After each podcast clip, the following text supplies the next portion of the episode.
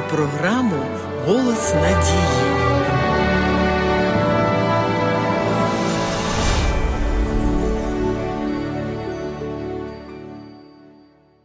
Вчення про вічні муки відкидає любов Божу, показує його жорстоким, бо за деякими уявами він дозволяє сатані та його ангелам вічно мучити грішників у пеклі. Такого Бога могла створити тільки язичницька уява, адже в давнину язичницьких богів найчастіше наділяли властивостями жорстокості, помсти та зловтіхи. Християнство перших століть прийняло цю небіблійну доктрину, яка повністю суперечить суті Євангелії Ісуса Христа, який явив на землі Отця Небесного. Ісус був сповнений любові, ласки, співчуття до грішників. Він розіп'ятий на Христі благав про милосердя і прощення до своїх катів.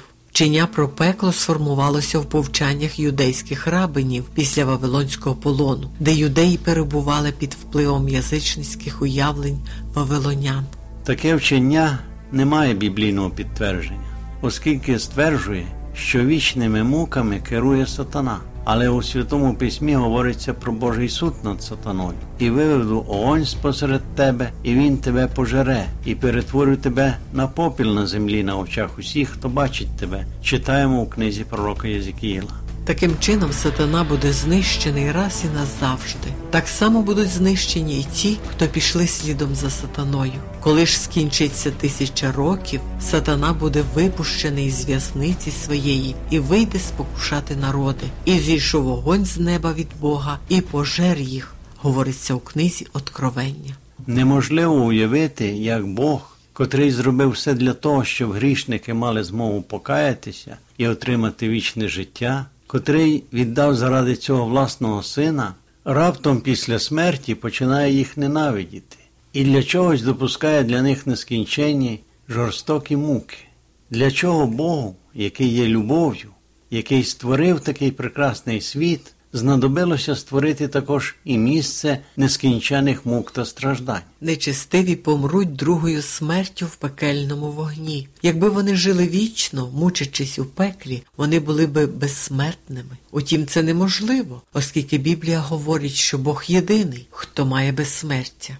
Вчення про вічні муки грішників є сатанинським винаходом. Це тільки йому вигідно представляти Бога таким собі тираном, котрий би спостерігав, як вічно в пеклі страждають його діти. То на чий же млин лють воду ті, хто заявляє, що існує пекло, яке має горіти на всю вічність. Біблія так говорить у книзі пророка Малахії, бо ось наступає той день, що палає, як піч, і стануть всі пишні, та кожен, хто чинить безбожне, соломою, і спалить їх день той, який наступає, говорить Господь Саваот.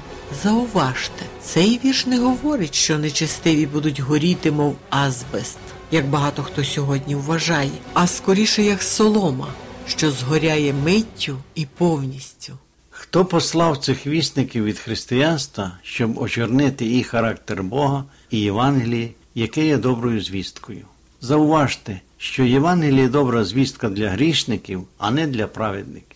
Саме грішникам Бог пропонує порятунок від вічної смерті. Саме грішників Бог хоче вберегти від помилки, зробити невірний вибір. Після того, як згасне нищівний вогонь, Бог створить нову землю і відновить її у всій красі і славі Едему, як було колись, коли у світ ще не ввійшов гріх. Біль, смерть, хвороба, розчарування, смуток і всі гріхи зникнуть назавжди.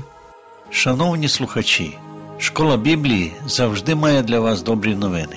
Пишіть нам на адресу місто Київ 0471, абонентна скринька 36, голос надії. Або дзвоніть нам на безкоштовну гарячу лінію з будь-якого мобільного оператора за номером 0800 30 20 20. Чекаємо на ваші дзвінки. До нової зустрічі!